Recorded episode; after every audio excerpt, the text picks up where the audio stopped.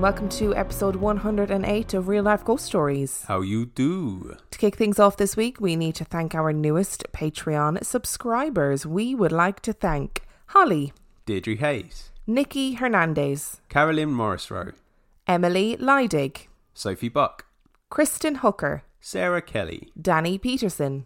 and Charlotte Campbell. Thank you so much for being our Patreon subscribers. We appreciate you We really do. every day. Every day. Sorry for interrupting you. I forgot that was. That's okay. There's a bit more to it. I'll let it slide this time. Thanks. next time. and our film review this week. Our film review is Skeleton Key. Skeleton Key was released in 2005. It has 6.5 out of 10 on IMDb and 38% on Rotten Tomatoes. Would you like a synopsis? Yes, I would.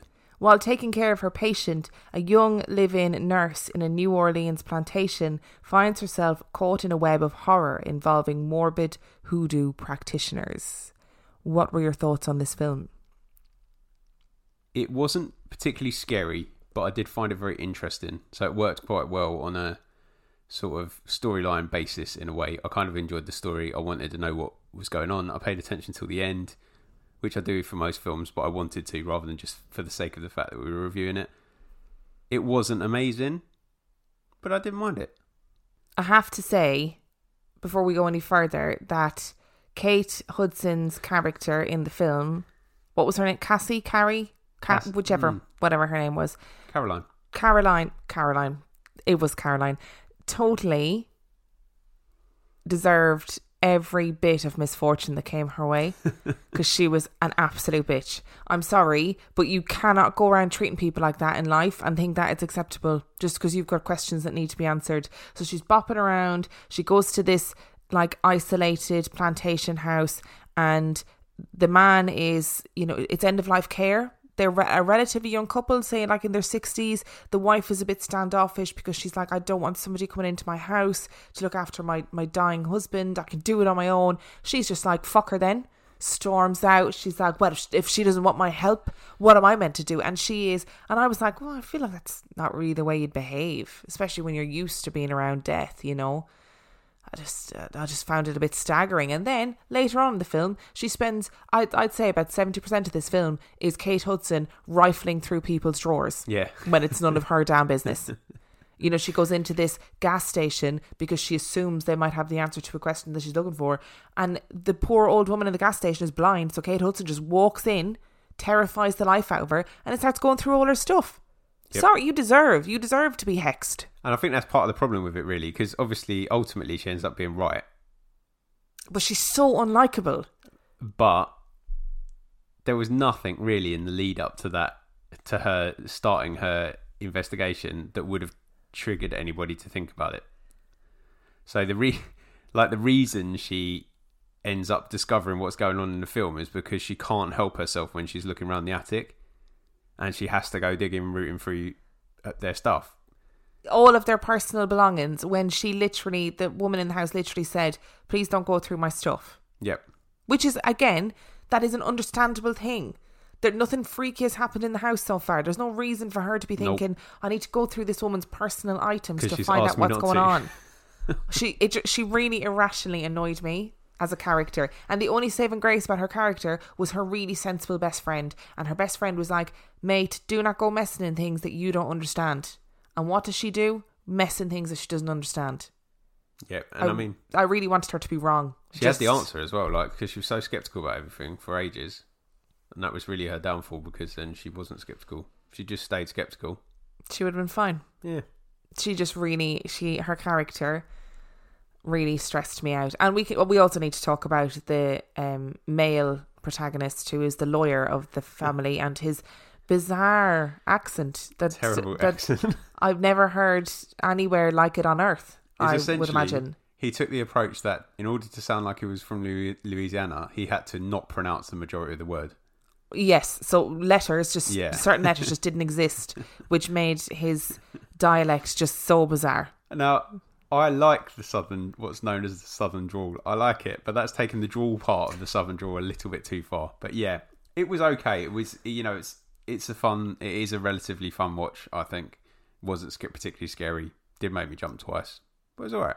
Yeah, it's just it's difficult to talk about it without ruining it because it's one of those films where you just have to watch it. If you've seen it, you know, you know you know what happens. If you haven't seen it, I would recommend giving it a watch because it's it's fine. Like it's a nice way to pass a couple of hours.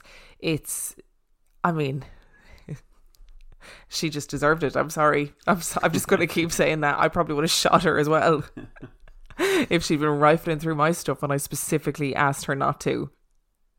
So, what would you give this film out of five? I think three. I don't think it deserves a lot more, but it is watchable. And if I was to stumble across it on the TV channels, I'd probably watch it again.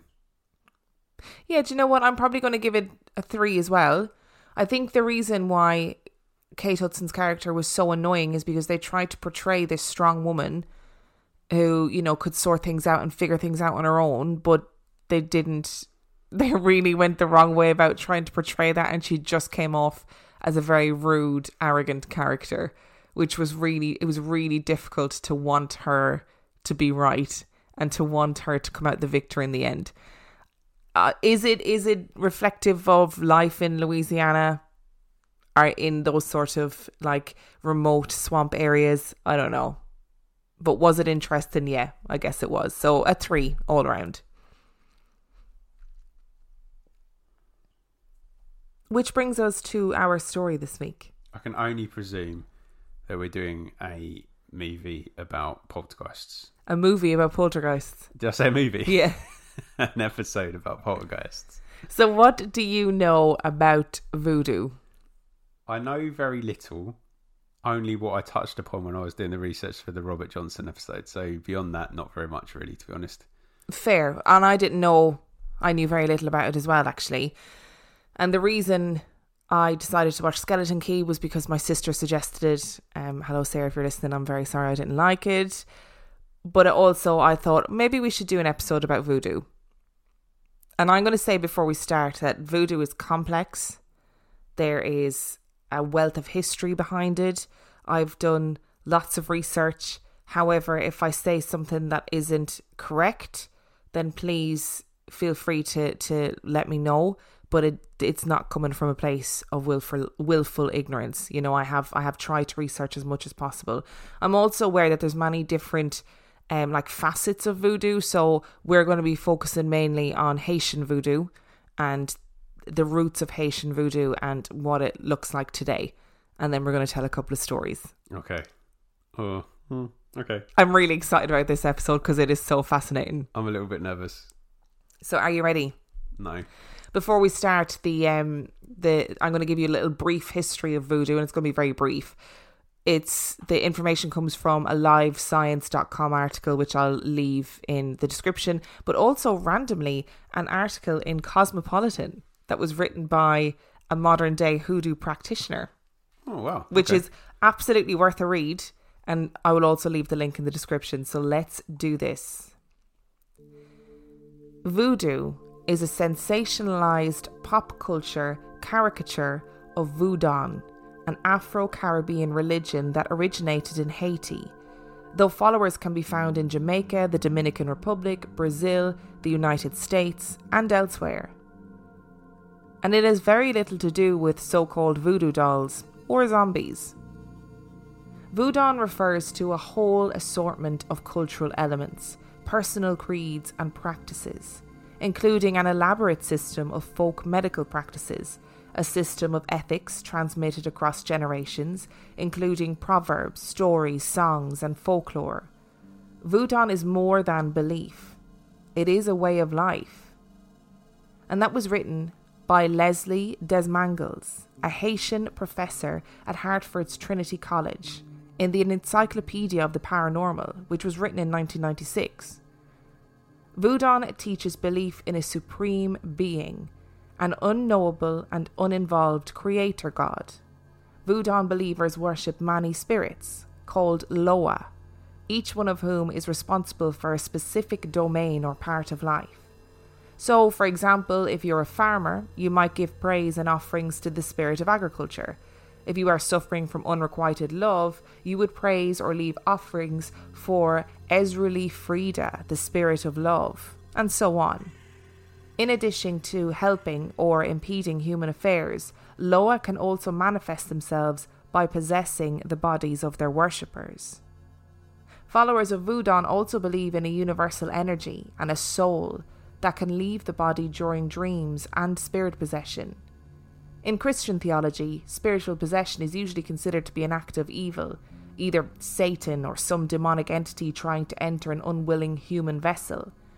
In Voodoo, however, possession by Loa is desired. In a ceremony guided by a priest or a priestess, this possession is considered a valuable first hand spiritual experience and a connection with the spirit world. Voodoo originated with slaves who combined elements of their West African traditions and beliefs with Roman Catholicism imposed upon them by their masters in a process called syncretism. A 1685 law forbade the practice of African religions and required all masters to Christianize their slaves within eight days of their arrival. Slavery was condoned by the Catholic Church as a tool for converting Africans to morally upright Christians. But the slaves that were forced to adopt Catholic rituals gave them double meanings, and in the process, many of their spirits became associated with Christian saints. Furthermore, Desmangle notes that many of the African spirits were adapted to their new milieu in the New World. Ogun, for instance, the Nigerian spirit of ironsmiths, hunting, and warfare, took on a new persona. He became Ogu, the military leader, who has led phalanxes into battle against oppression. In Haiti today, Ogu inspires many political revolutions that oust undesirable and oppressive regimes. Though Haitian slavery ended in the early 1800s, followers of Voodoo were often persecuted by authorities who demonized their religion. An 1889 book titled Haiti, or the Black Republic, falsely attributed human sacrifices, cannibalism, and other atrocities to Voodoo, further spreading fear of the religion. Many fundamentalist Christians still regard Voodoo and Voodoo with suspicion associating it with the occult and black magic and Satanism. Even today, voodoo is often used as an adjective to describe something that is unknowable, mysterious, or simply unworkable. The voodoo popular in movies and fiction bears little resemblance to real voodoo beliefs or practices. Voodoo has become a prominent feature of the New Orleans tourism industry, with countless shops, tours, exhibits, and museums capitalizing on that city's historic, and some experts say tenuous, connection to Voodoo. Of course, stripping sacred objects and rituals out of their original context for commercial exploitation is nothing new. Witness Chinese made Native American dream catchers for sale at dollar stores. In the end, Voodoo has a largely undeserved reputation as a sinister religion. Though some Voodoo rituals involve animal sacrifices, that's hardly unique. Many other religious traditions involve animal bloodletting, including Christianity, Islam, Judaism, and Hinduism. The irony is that Voodoo's best known and most sensational features, including voodoo dolls and zombies, have little to do with its actual beliefs and practices. So, what's the difference then between voodoo and hoodoo? Hoodoo is actually its own practice, with its own rules and history. In fact, the practice isn't even called spells, but work or chores. It's also been appropriated by many people, so a lot of misinformation is floating around online. Hoodoo, at its core, is an African American tradition. It was created by enslaved people from various spiritual practices that they adapted to the land they found themselves in. Hoodoo is also known by other names, mainly conjure or root work. People who practice hoodoo work with a number of tools such as candles, curios, and of course, roots and herbs. Ancestor veneration is particularly important. Movies often show hoodoo as dark or harmful, but most of the work that people who practice hoodoo do is concerned with healing and protection. There's a lot of confusion about hoodoo and voodoo. If you think they're the same, you're not alone but they're very different. As a religion, voodoo has specific practices, some of which you have to be ordained to perform. It has religious leaders, known as Mambos and Houngans, who oversee these practices. It has a set of deities and spirits that are worshipped and respected. Hoodoo, by contrast, does not have those things. Although there is a belief in spirits and life giving energies, there are no specific gods or god that you must follow. You are free to worship any gods, or not, that you want. There is no organised hierarchy. This isn't to say there are no rules to working with roots, there are, but it does not have the specific structure associated with religion. So we're going to pause there briefly and just digest that for a second before we get into any stories. Is that contrary to what you thought of voodoo and hoodoo? Um, it was up until I started researching for Robert Johnson, and then I sort of found saw the difference between the two there. I didn't realize how structured voodoo was. I guess as a religion, voodoo uh, was as a religion. No, I didn't either. Having needing to be ordained and to do certain things and stuff like that. I guess it's just the narrative that we spin on things that we don't understand, isn't it? Really? It's a, a fear of otherness, isn't it? And if you think about like there was a an agenda, I guess, when people wrote those books about like cannibalism and, and people being slaughtered in the name of voodoo, it was to promote this idea that it was something really dark and to be feared and we shouldn't accept it and, you know, Christianity is the way forward. But actually when you watch voodoo I, I keep saying voodoo, I know it's voodoo, but when you watch the, the practices that they do, like they are really fascinating. Yeah. They're really interesting. It's hardly surprising, is it? Because if you think Haiti's one of the first places to have a slave successful slave rebellion and overthrow white slave ownership, it's not surprising that a negative narrative was spun about the main religion. The Haitian people at the time said that the reason that they won was because of certain voodoo deities that had their backs in battle basically and encouraged them to fight in the first place. So you have these slaves who rose up in revolt and quashed their white owners who prior to battle were doing these rituals with animal blood and stuff. And it's go- obviously it's going to kind of it's going to freak people out because it's something they've never seen before and it's an otherness and it seemed to give this incredible power. And we talked about the zombie stories in when we talked about Clairvius Narcisse. Like they're they're I mean they're not true. There's like actual zombies, Yeah. but you can see how that narrative kind of became Hollywoodized because it's it's perfect for films and TV and to scare people. You know, voodoo dolls and zombies. Can somebody in a completely different country or town or city have a doll of you and cause problems for you? And I guess it's just this view of what it, what is deemed uncivilized as well. So you've plucked all these people from their land and their culture, which you never understood in the first place, put them somewhere else. They've kept they've managed to keep, keep some semblance of their culture and adapted it to the land, but it still doesn't make sense to you because they're just property, and then suddenly they have a big victory over you. Kind of makes sense as to why you'd put it in that negative light, doesn't it? Really. So as a result of that, right, it was really hard to find stories about voodoo, like real life ghost stories about mm. voodoo, because a lot of them are I mean they're written and they are essentially no sleep stories, right? They're they're not when I say no sleep, I mean the Reddit thread no hmm. sleep, which is where people post made up horror stories and made up ghostly experiences. And a lot of the stories, you know, they, they involved things about voodoo that we now know are sensationalized and not actually reflective of what voodoo is and what people who practice voodoo would consider it.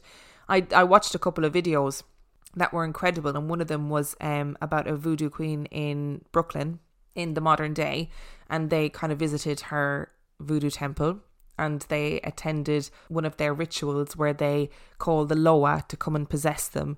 And it is fascinating. Like this woman doesn't smoke or doesn't drink. And there's one particular Loa who is a bit of a bit of a lad, bit of a drinker, likes his rum. She necked a bottle of rum and was not only not drunk, she was completely sober and didn't even uh, and the guy was like at the end he was like she doesn't even smell like alcohol how is how is this possible Wow. like incredible stuff. She was smoking at one point two cigarettes at the same time, but with the lit end in her mouth. Honestly, oh. this like I, so I can see how people find it so different to anything they might have experienced because it's wild when you watch, especially when they're inviting possession from these Loa. I feel like there must be something to it though, because again, it's it's it's linked back to first people religion and understanding of the world, isn't it? That it's coming from Africa. You know, it's West. It's got West African roots. There's, there has to be something to it. So I've got two stories for you today. And the first is a very famous story that if we have people who live in New Orleans that are listening, and I'm fairly sure we do have voodoo practitioners that listen, or at least people who practice hoodoo. And the first story is The Curse of Julia Brown. Ooh, I don't know anything about that. God, that sounded really sarcastic. I mean, I, I genuinely don't know anything about that. I don't know why I put it in. when I said The Curse of Julia Brown, you just went, Ooh, yeah. Julia Brown. I don't know anything about that. I actually genuinely don't. I don't know why I put that tone of voice on. Sorry. The Manchac wetlands, about a half an hour northwest of New Orleans, are thick with swamp ooze. In the summer, the water is pea green, covered in tiny leaves and crawling with insects that hide in the shadows of the ancient ghost grey cypress trees. The boaters who enter the swamps face two main threats, aside from sunstroke and dehydration the alligators, who mostly lurk just out of view, and the broken logs that float through the muck, remnants of the days when the swamp was home to the now abandoned logging town of Ruddock. But some say that anyone entering the swamp should beware a more supernatural threat the curse of local voodoo queen Julia Brown. Brown was sometimes called Julia White or Julia Black, is described in local legend as a voodoo priestess who lived at the edge of the swamp and worked with residents of the town of Frenier. She was known for her charms and her curses, as well as singing eerie songs with her guitar on her porch. One of the most memorable and disturbing went, One day, I'm going to die and take the whole town with me. According to census from the time, Julia Bernard was born in around 1845 in Louisiana. Not much is known about her early life, but it is thought that she was in New Orleans around the 1860s. In New Orleans, Julia took her place as a voodoo healer. Louisiana was home to many healers from many different traditions. It was rural, and doctors were few and far between, so healers of all faiths and creeds were welcomed and respected and worked hard to serve the local community. In 1880, Julia married a man named Celestin Brown. Celestin was awarded a 40 acre plot of land by the federal government, and the couple moved to a new settlement called Frenier. It's important to note that this part of the story is all verified by census records, but also by Bloody Mary, a voodoo priestess in New Orleans, who has found references in records to a voodoo queen named Brown, who practiced in New Orleans and then moved to Frenier. As cabbage farmers moved from Germany to Louisiana, Frenier became a thriving little community. They grew cabbage and sold lumber, but regardless of the level of monetary success, the community still remained isolated. There were no roads into the town, only a railroad track that delivered supplies from the nearest town, therefore, there wasn't any easy access to a doctor. Julia became known as Aunt Julia Brown and was the midwife and healer for the community, and was respected and well liked, and was an integral part of this tight knit and prosperous little town. All in all, Julia Brown sounds like a strong, intelligent woman who worked for the betterment of her community. So, why then are we talking about her? If you go to Frenier today, you can go on a guided tour of the Manchac Swamp. In that tour, you'll come to a wooden grave plaque marked 1915. It's a mass grave site, but the plaque itself isn't real. It's a prop. A well placed prop that prompts the telling of a curious little story about Aunt Julia Brown. Because Aunt Julia's ghost still haunts the Manchac swamp, along with the ghosts of the entire town that lived alongside her. While Aunt Julia is described as being a healer and the cornerstone of their remote community, she is more widely remembered as being the antagonist in the most compelling ghost story of the area the Curse of Aunt Julia Brown. Helen Schlosser Berg was a contemporary of Aunt Julia and actually knew her well. She recalled how Aunt Julia would sit on her front porch and strum on her guitar and make up silly little songs. except for that one song that felt much darker than all the others and didn't really feel so silly to the local people. She sang that one day she would die and the whole town would die with her. What actually happened to cause Aunt Julia Brown's death is unclear, but a newspaper report from New Orleans on the 2nd of September outlines the story. On the 29th of September 1915, a massive hurricane swept in from the Caribbean and destroyed the town of Frenier. The storm surge rose 13 feet, and the winds howled at 125 miles an hour. Many of the townsfolk sought refuge in the local railroad depot, which collapsed and killed 25 people. Altogether, close to 300 people in Louisiana died, with almost 60 in Frenier and Ruddock alone. When the storm cleared on October the 1st, Frenier, Ruddock, and Napton had all been entirely destroyed, homes flattened, buildings demolished, and miles of railroad track was washed away.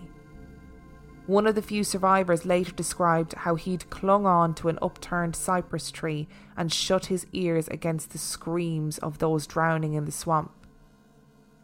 The hurricane seemed to come out of nowhere. But if you listen to the guides who take tourists into the Manchac swamp, the storm was the result of the wrath of Julia Brown. Brown, they say, laid a curse on the town because she felt taken for granted. A curse that came true when the storm swept through on the day of her funeral and killed everyone around her. It was widely reported that her funeral was being well attended with people travelling from New Orleans to pay their respects to a woman who had featured heavily in New Orleans life and in the life of the small communities in Frenier and beyond. A newspaper described her as being well known and a big property owner. Aunt Julia's body was placed in a casket, and the casket in turn had been placed in a wooden box, as was customary for the area. When the box was sealed, a noise began that sounded like a freight train approaching at an alarming rate. But it wasn't a freight train, it was a hurricane. People fled Aunt Julia's funeral, and the vast majority of them didn't survive. It is now widely reported that many people attended her funeral out of fear because they thought it might appease her and stop the curse that she had predicted in so many little songs for so many months before. I like the idea. I like the sound of this Auntie Julia. She sounds like a pretty cool character. It sounds to me like one hell of a coincidence. Do you think that is very unlike you to say? um, I don't. I don't. There doesn't seem to be any reason, and that may just be because you know there's no evidence of it. But there doesn't seem to be any reason that would lead her to curse, other than just you know, it almost sounds like you jump into jumping through hoops to try and reach for the idea that she might have felt underappreciated. Sounds to me as though you know she's one of the few people that actually got their forty acres and a mule, which was promised. Yeah, post and she ended up owning that land yeah. when her husband died he they had they died there's no record of them having any children. So when he died she would have owned all of that land. And the newspaper from the time genuinely said that she's a well-known woman and a property owner which is massive for mm. a woman at the time right? Yeah. so it sounds like she you know she she had a pretty pretty good life going on. It doesn't it doesn't seem to be a real like but obviously we've got fleeting details haven't we? Because it was a long time ago and i never met her. I don't know about you I did, but oh, it was okay. a long time ago as well, and I was very drunk. But continue. um, but there doesn't seem to be any real logical reason, and I feel like the the sort of one that the guides give is very sort of, you know, fumbling around in the dark, and that's the most obvious thing you can put your hands on. I think it's very loose, hard to prove, hard to disprove. Do you know what I mean? Which to me normally means it's a story. I don't know. I like I like the idea that she cursed the whole town. It's super scary. It adds to her power. And all, but like, also like there's no reason for her to do it, and it feels like a pretty baller move to just to just go. Do you know what? Fuck you all. Yeah, when, I I'm die, gone, I'm taking you're all with me. but it also sounds like you know how many comical songs do you sing a day? oh, I sing comical songs all day, every day. Yeah. So maybe she's just bopping around on the guitar. You know, I don't see like just her singing songs about a curse on a town doesn't necessarily mean she's actually placed one. It's a cool story though, isn't it? I did write a little bit more if you want to hear it. Yeah. It's easy for a narrative to be reframed as time goes by. The tour guides in the swamp will certainly tell you that Aunt Julia Brown cursed the town because she was relegated to the outskirts as an outsider and therefore sought revenge in her death. But the oral histories and even newspaper reports don't seem to verify this. She was respected and welcomed in the community both in New Orleans and Frenier. There are reports of her travelling to other towns to assist with medical issues there. Some reports claim that she was relegated to living on the outskirts of town and was subsequently isolated by the community. But that's probably an unfair assumption to make. It is often the case in history that healers, or traiteurs as they were known in Louisiana, would live in homes that would provide privacy for their visitors and clients. It makes sense that if you need to visit a healer, you probably don't want the town to know about it. It's also recorded that her husband was given 40 acres, and there's no record of them having children, so she would have inherited all of the land when he died. It seems like the death of Aunt Julia Brown and the hurricane were a timely and sad coincidence. Some people believe that rather than Aunt Julia doling out a curse on the town, she was actually given some sort of warning, or just had a knowing that the storm was coming and would coincide with her death. Either way, it seems that the curse of Aunt Julia Brown has coincided with the Hollywoodization of voodoo and also the development of a tourism industry in the swamps of Louisiana. Every remote location needs a good ghost story, and what better than a voodoo queen with the ability to control the weather? I'm going to put you on the spot here, and I feel it's very mean.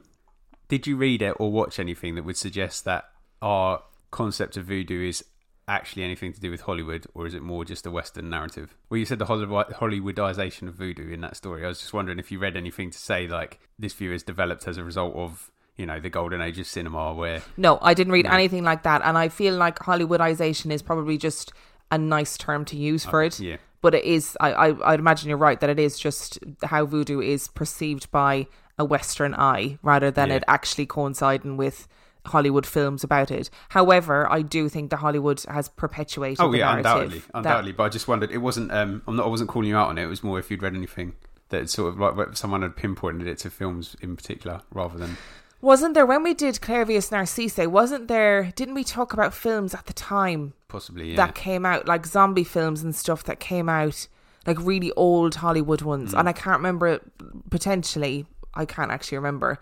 Um, I probably should have gone back and listened to that episode before we did this, but I didn't think to do that.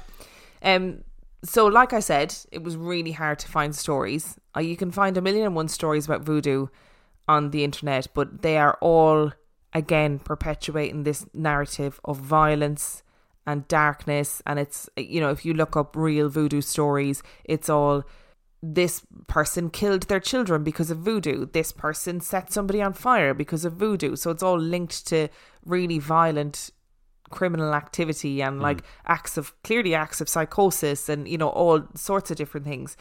So I, I had to I had to resort to a Reddit story. okay. So I've got one more story and it All right. deals with a character in voodoo that has been Hollywoodized lately right. Okay. Okay. in in American Horror Story. So what do you know about Papa Legba? Again, very little, but he comes into the sort of research with Robert Johnson. There's some some theories around who he met at the crossroads, and Papa Legba being one of them. So Papa Legba is like a gatekeeper of the crossroads between life and death. So in American Horror Story, he's portrayed as this like really powerful being who does deals with the devil and you ask him for favors and that's actually not what Papa Legba is. So according to what I read about voodoo that Papa Legba he he's like a gatekeeper, kind of like a boatman if that makes sense. Yeah. And when um, voodoo priests or priestesses or voodoo queens, when they want to contact the Loa, they often have to go through Papa Legba that he's the one that makes that connection. So he's not he's not this sort of character that you see in American Horror Story, but he has become really popularized because of that, and it's and it's yeah. not actually the same character. Mm. Whereas Papa Legba is actually the American Horror Story version is more so. Um, the Loa that's called the Baron, who is a really scary creature, and I didn't even talk about him because it freaked me out too Wow, much. okay. yeah, he's really frightening and literally comes and steals people away and like all sorts of crazy shit. So this story comes from a user called Quentin Stark, and the link is in the description if you want to read it yourself. Are you ready? No, definitely not. So I was in a thread on humanoid encounters yesterday and ended up telling some stories about the year that a close friend of mine decided to try practicing voodoo. While I never participated in the actual practice, I was around for a lot of the rituals. I helped him gather materials and set up altars, and I got to witness a lot of the effects. I typed up two pretty long stories in that thread, but I figured you guys would enjoy them as well. They're a bit long, but they're quite interesting in my humble opinion, and they are 100% true. The first story is from my friend's very first voodoo ritual. He decided, essentially, to ask Papa Legba to open his mind during a salvia trip. Basically, Papa Legba is the intermediary between the Loa and humanity. He supposedly speaks all languages and acts as a sort of crossroads guardian. I believe he also stands at the crossroads between life and death. He represents communication and understanding. My buddy decided to ask Papa Legba to provide understanding to him while he smoked a nice giant hit of 100x salvia. I came over to trip sit him, noticed the altar, and asked what was up. He explained this plan to me, and I, being completely ignorant of voodoo at the time, didn't really see a problem with it. I smoked a bit of weed while he got everything set up. I believe he offered liquor to the legba, which is a pretty common offering in voodoo, and maybe some other items I can't really recall. So he gets his hit ready, and I get ready to take the bong after he hits it so he doesn't break it. Before he hits his salvia, he lights a candle on the altar and says, Papa Legba, please open the gates so I may find understanding and wisdom. He then proceeds to smoke the salvia. I take the bong, he holds the smoke as long as he can, and then he lets it out. I don't know how familiar folks are with high extract salvia, but it is one intense hallucinogen. He and I had both smoked it before, but a much lesser strength. This was the first experience of 100x for either of us. After he released his hit, his head fell forward and a veritable waterfall of saliva dropped from his mouth. It kind of shocked me as this was far more intense a physical reaction than I had ever seen trip sitting him on salvia prior. He started looking around the room, clearly seeing a completely different world, as is typical for salvia. But I could see some pretty intense fear on his face. He was looking every direction with terror etched into every feature. He almost crawled into the candle and knocked a thing or two off the desk where the altar was, so I gently redirected him. He looked right through me as though I wasn't there. Things had been a bit freaky thus far, but nothing wildly beyond what we had done before. But that changed after he bumped the table. I should mention that his rat terrier was laying on his bed during all of this and had so far been completely chilled out. After my buddy bumped the table and rattled the altar, two things happened simultaneously. The temperature in the room dropped from around 75 degrees to frigid cold. It was warm one second, and the next second my breath was clouding the air, and his dog freaked out, barking at the altar. I could feel a very strong presence in the room near the altar, which is in front of the window, and that's semi important, and it definitely didn't feel friendly. Now, between this friend and another, I've been around some pretty out there stuff, but I'm a fairly strong in faith Christian. I did what I've always done in these situations when my friends mess up. I grabbed the crucifix I wear 24 7 and started praying for protection and for the room to be cleansed. After a minute or two, the dog stopped barking and started whining, hopped off the bed, and went to hide under it. The room started climbing in temperature, and about 30 seconds later, it was back to where it was. I felt the presence in the room recede, and everything kind of returned to normal. Around this time, my buddy began coming to. The first thing he did was ask for weed, which I'd already been packing since I was pretty rattled about what happened. Once he'd levelled out, I asked him what he saw while he was tripping. At the time, he couldn't remember. His memory stopped at me taking the bong and picked up with him fading back into consciousness and seeing me, apparently sheet white, sitting on his bed. It took a while for him to remember what he saw. He told me once he did that when his head fell forward, he felt like he'd been blasted out of a cannon. He felt like he was hurtling through empty space, and he saw a gigantic set of doors open in front of him with a figure he couldn't quite see clearly standing next to him. He shot through the doors and felt like he stopped. Once he stopped, he said he saw countless eyes open all around him, eyes of all shapes and colours and sizes. He said they all looked right at him, staring at him intensely, and he felt malice all around him. He said he was scared he could never get out from those doors and he'd be stuck there forever and would die there. Again, which is typical of salvia trips.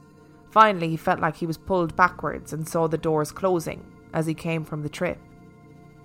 Like I said, this was his first ritual. He went forward with the rest of the year with a very healthy respect for the power of the Loa. Side note the reason I say the location of the altar near the window was semi important. That night, right around when the room went cold and I felt the presence in the room, an old man down the street in my friend's neighbourhood died. We found out the next day. We theorised that Legba had opened the gates to the afterlife and let my friend get a glimpse of something beyond them. When the man died, his spirit was going towards the gate, and so it ended up in the room with us due to the ritual being done. We've no idea if that's what happened, but I sure like that explanation better than other things it could have been. The second story essentially was the last ritual he did. Fitting that the first and last rituals would be the ones that stood out the most. This story involves a different Loa, the Gwede. The Gwede are spirits of the dead who loved life too much to pass on to the afterlife. They love partying, debauchery, and fun. They, along with Papa Legba and Simbi, who is the messenger of Legba, a green serpent, spirits of the woods, trees, and marshes, are the ones my friend made his offerings to while he was practicing voodoo. The two times I was with him for major rituals to the Gwede were both at house parties in the flats of Oakland.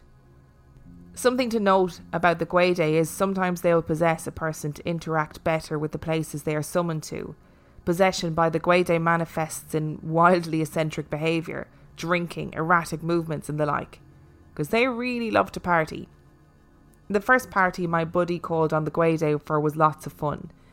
He didn't tell me what he asked for in return for his offerings, which was spiced rum and hot peppers, but it was a really chill evening, which was uncharacteristic for the area we were in. Overall, good time and nothing bad happened. The second time was not so much. The party was already a bit chaotic when we arrived, and people were pretty belligerent. The guy who was running security for the place had his gun visible the whole night, which was also uncharacteristic. When we got there, my friend set up the Gwede's altar, made his offerings, and lit a candle. We were hoping things would relax after that. After an hour or so, we went back to check on the altar and found some distressing stuff. It is highly disrespectful to mess with an altar, especially when the candle is lit.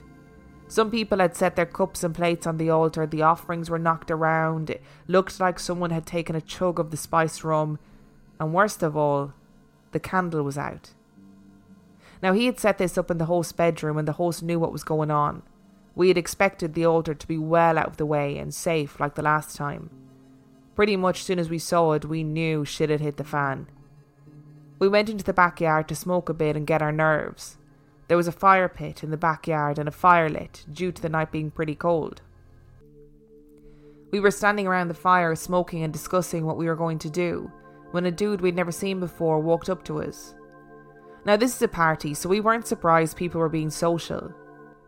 However, the look of this guy immediately set off red flags. He was in a pair of shorts, no shoes, no shirt. And it was really cold outside but he wasn't even shivering. He had a handle of spiced rum in his hand and was drinking it like water when he walked up. The biggest thing, though, were his eyes. I figured that maybe he was after taking ecstasy or something. but his pupils weren't dilated at all. However, his eyes had a had a look about them. I can't really describe it, but it was scary and it was new and it was strange. All of this aside, neither of us were too worried until he greeted both of us by name. Again, we had no clue who this guy was. He started chatting to us, asking questions, and being extremely jovial. Every so often, he'd ask one of us something he had no business even knowing enough to ask. For example, he asked my friend how his sister was doing by name. He was also acting just weird. He did a quick in and out hop into the fire at one point, laughing his ass off. He kept chugging rum, it was freaky. After a few minutes, he said goodbye, again calling us by name, and walked off. Immediately, my friend asked me if I felt weird. We both knew what the signs of the Gwaide possessing someone were at this point, and this dude fit the mark perfectly. We went and found the host, described the guy, she didn't know him. We went looking for him and couldn't find him. Both of us were shitting bricks at this point. Around this time, the party started getting rather hostile. The band playing in the living room got bottles thrown at them, a couple of fights started, people got kicked out forcibly. The security guy had his hand on his pistol and was trying to keep the peace. After another half hour or so, the host shut down the party, and it took another 20 minutes or so for us to get everyone out. Since the host was a friend of ours, my friend and I pitched in and we managed to herd everyone out without any more chaos. Once everyone was gone, it was the security guy, the host, my friend, and myself in the house. We smoked a bit together and talked about how out of hands things had gotten.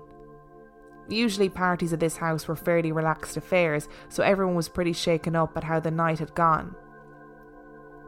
My friend and I refrained from telling them about the Gwaide at the time, because we didn't want to freak them out. After we smoked, we went back in to go sleep.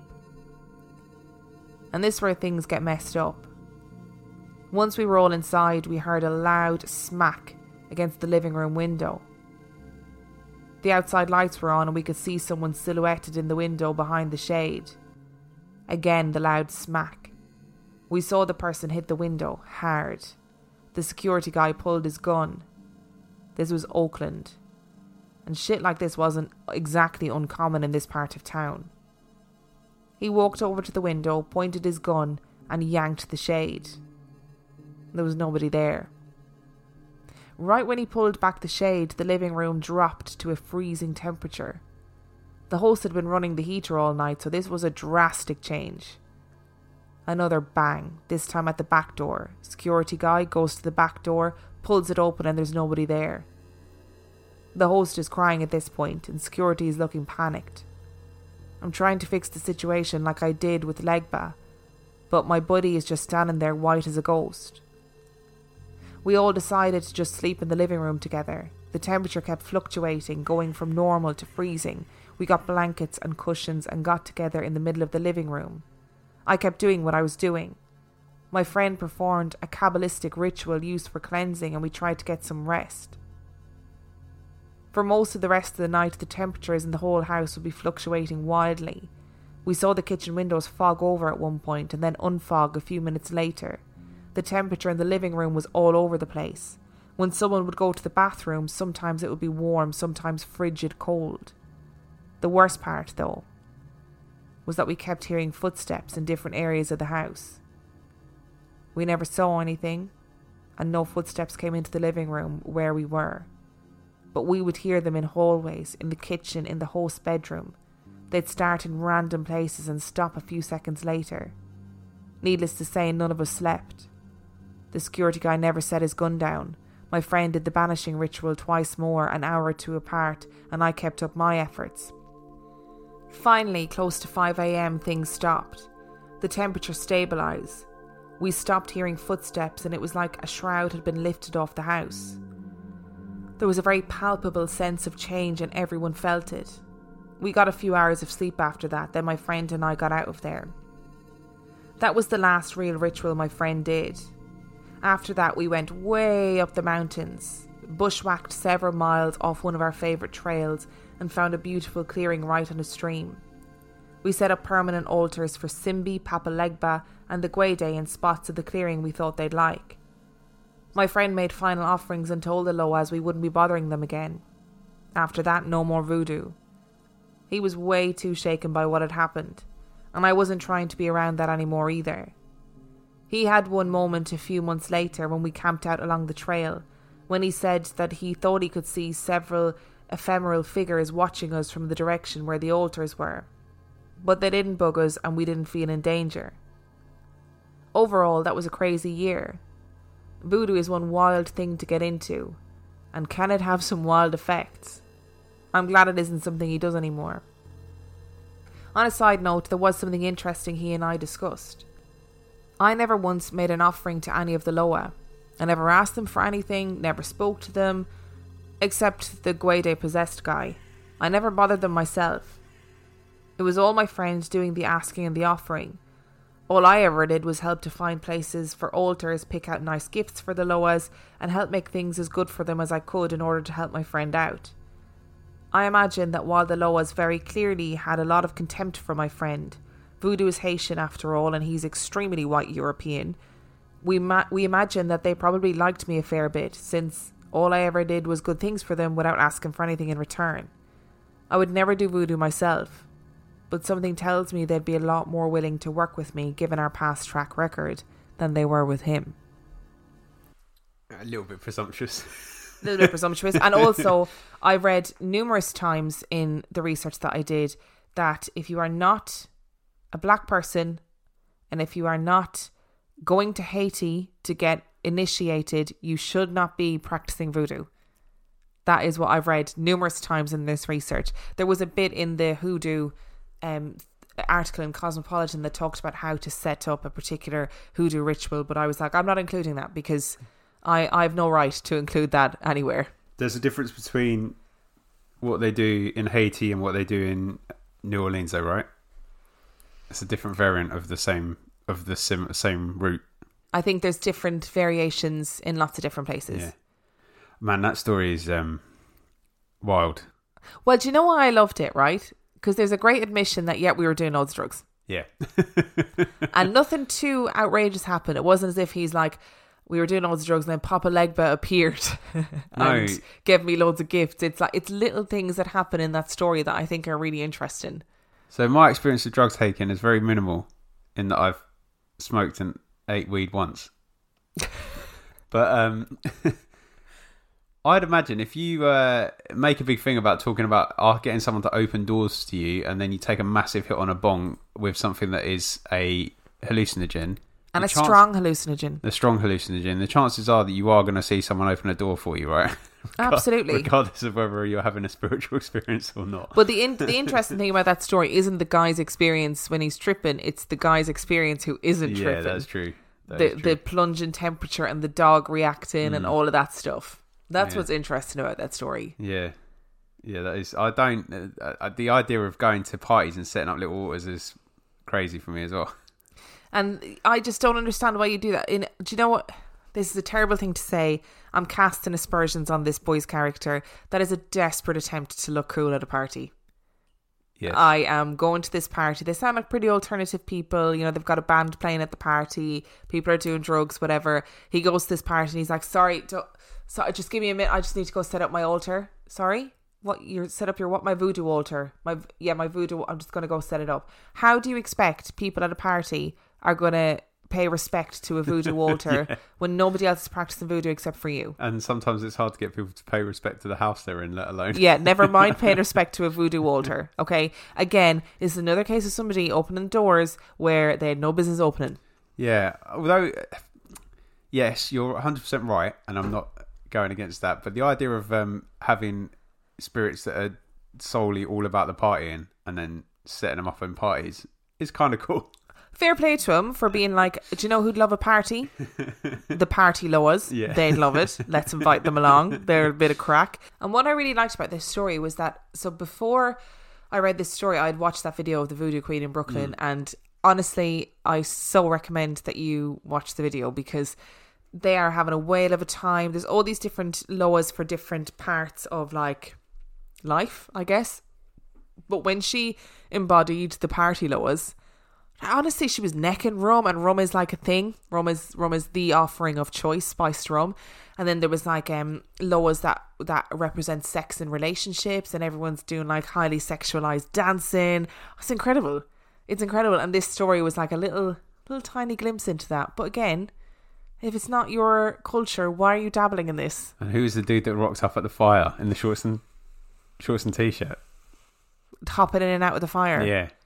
and being just a little bit off and necking a bottle of rum like it was water. I mean, uh, there have been plenty of occasions in my past where I've been so drunk that actually the the amount of clothing I've got on compared to the temperature is probably It lessens when the drunker you get, the less clothes you wear. Yeah. That's a, that is a fact.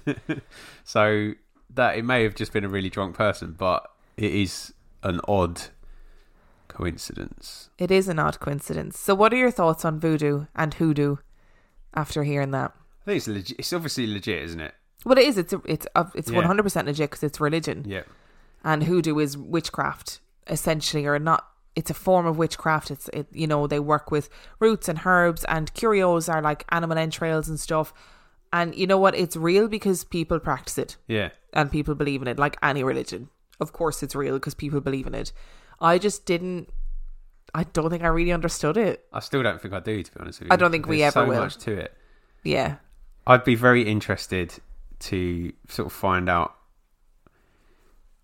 how strongly the West African links survive into voodoo and how much of it has been altered based on what they've what they experienced and what they reacted to once they were the other side of the ocean, so to speak.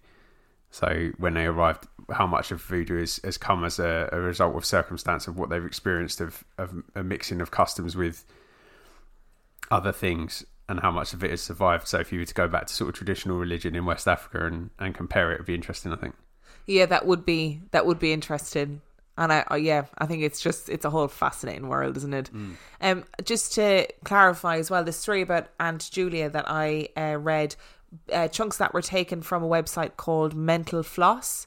Um, the link again is in the description, um, because they wrote an absolutely fantastic article about Aunt Julia. So I didn't, I didn't really feel the need to to rework it into my own words because it was it was brilliantly written. If you enjoyed this week's episode and you have any uh, comments about voodoo, please feel free to send them to us.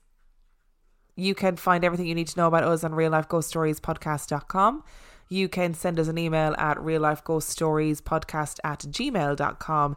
You can support our Patreon, patreon.com forward slash real life ghost stories, where for $5 or $2 a month, you get access to heaps of extra content. And on that note, we shall see you next week. Bye.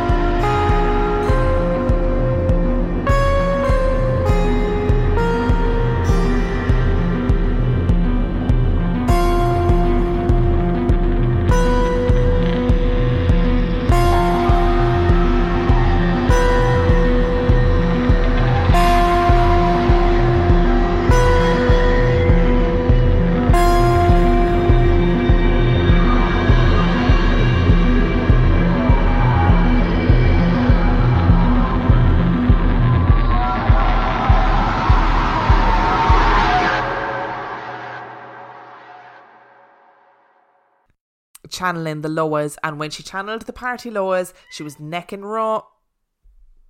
What do you know about party Loas? What, baby? Are you so hungry? Oh gosh. Do you want to tell us about it?